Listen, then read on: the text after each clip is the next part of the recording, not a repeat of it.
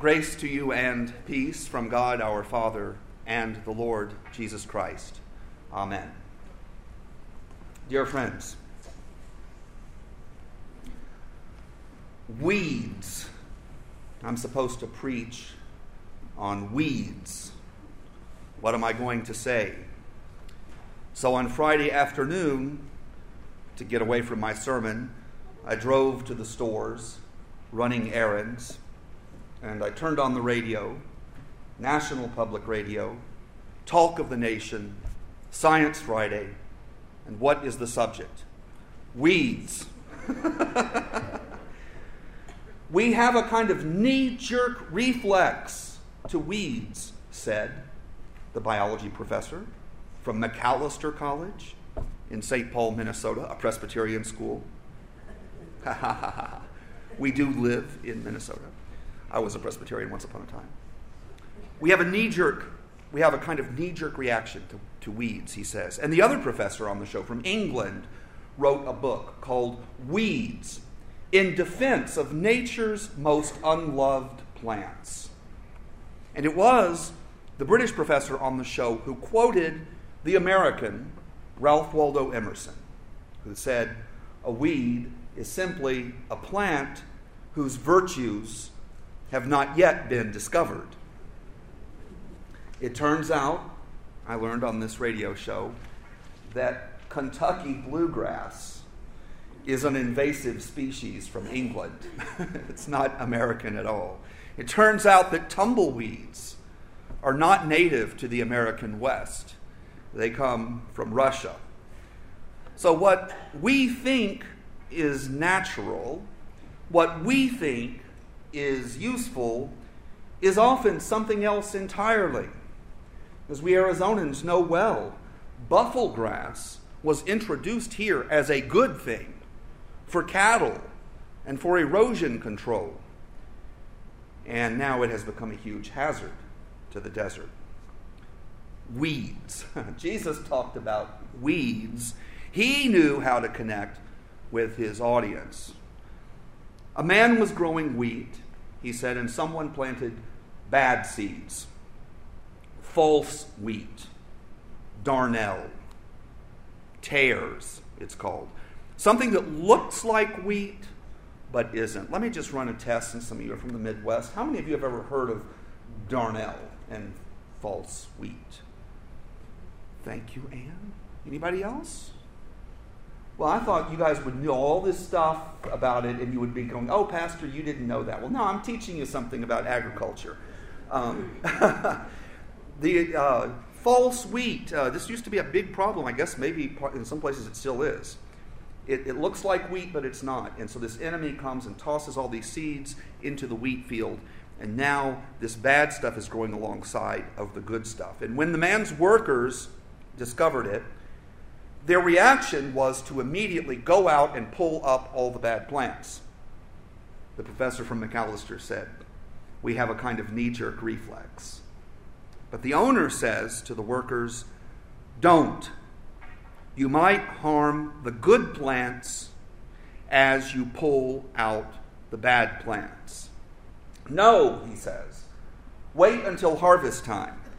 Then it will be clear which ones are good and which ones are bad, and they'll all be pulled up the good ones into the barn, the bad ones into the fire. Harvest time is often a metaphor for Judgment Day in the Bible and in the teachings of Jesus. So, at the bare minimum, the bare minimum, Jesus is saying that we should not judge others. Let God be the judge. Now, sometimes I hear this expression distorted into being very judgmental. In the South, when we use the words, now I'm not one to judge, those words are almost always followed by a judgment. On the television cartoon, The Simpsons, the preacher's wife says, It's not my place to judge. That's for a vengeful God to do. or have you seen the bumper sticker that I have seen many times? Kill them all. Let God sort it out. You seen that bumper sticker? I must travel in the wrong parts of town. I've seen it here, I've seen it in Texas, I've seen it everywhere. Kill them all. Let God sort it out. Very indicative of our time and our culture. Jews and Muslims, Arabs and Israelis, Sunnis and Shiites, just nuke them all and let God sort it out. The exact opposite of what this parable teaches. This parable says, let them all live and let God sort it out. Now, that person with that bumper sticker probably thinks they're a Christian, but they are literally antichrist in that they are directly opposed, 180 degrees turned against Jesus Christ. Kill them all. So, again, that's the barest, simplest meaning of today's gospel. Live and let live, and let God be the judge. Later, as Jesus discusses this parable with the disciples, he says that it refers to evildoers and and to all causes of sin. The hymn we are about to sing says, for the Lord our God shall come and shall take his harvest home. From his field shall in that day all offenses purge away. All offenses. In other words, sin, and as Jesus says, the causes of sin. And some of that stuff lies within us. In the simplest scenario, I am the wheat, and that person over there is the weed.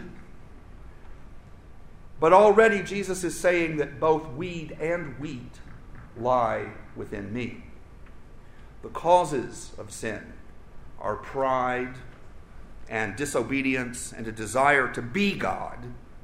The causes of sin lie within each of us. If we're in a hurry, if we're in a hurry to get rid of evil, then we have to get rid of the human race. And that's not God's plan.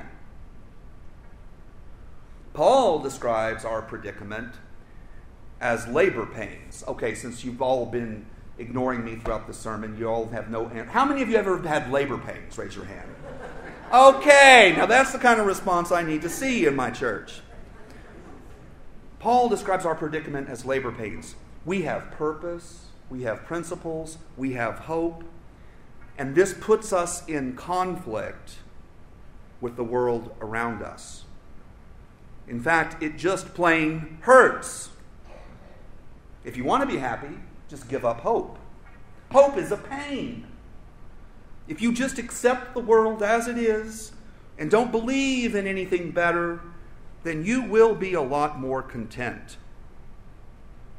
Paul writes to us this morning the whole creation has been groaning in labor pains until now. This earth is a woman in labor. You and I are a woman in labor. And he goes on, and not only the creation, but we ourselves, who have the first fruits of the Spirit, that's that hope and purpose I was talking about. We have the first fruits of the Spirit. We groan inwardly while we wait for adoption, the redemption of our bodies. For in hope we were saved. Now, hope that is seen is not hope. For who hopes for what is seen? But if we hope for what we do not see, we wait for it with patience. We wait for it with patience. We live in the tension of the not yet. The not yet. We hope for what ought to be, we hope for what could be, should be, but it isn't here yet. We have a knee jerk reaction to weed out the things that we object to, but God says, not yet. We have the urge to purge, to purge our world of the weeds that seem to be in the wrong place, doing the wrong things, but God says, not yet. Labor pains terrible pain, but a necessary pain in order to bring new reality into the world. The world is God's own field, When the time comes for the harvest, He will handle it. The corn cobs don't make the decisions, the strawberries don't make the decisions, or the dandelions, or the cotton balls. We patiently grow, and we patiently bear one another's burdens, and we trust the Lord of the harvest.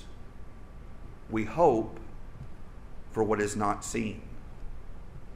Amen.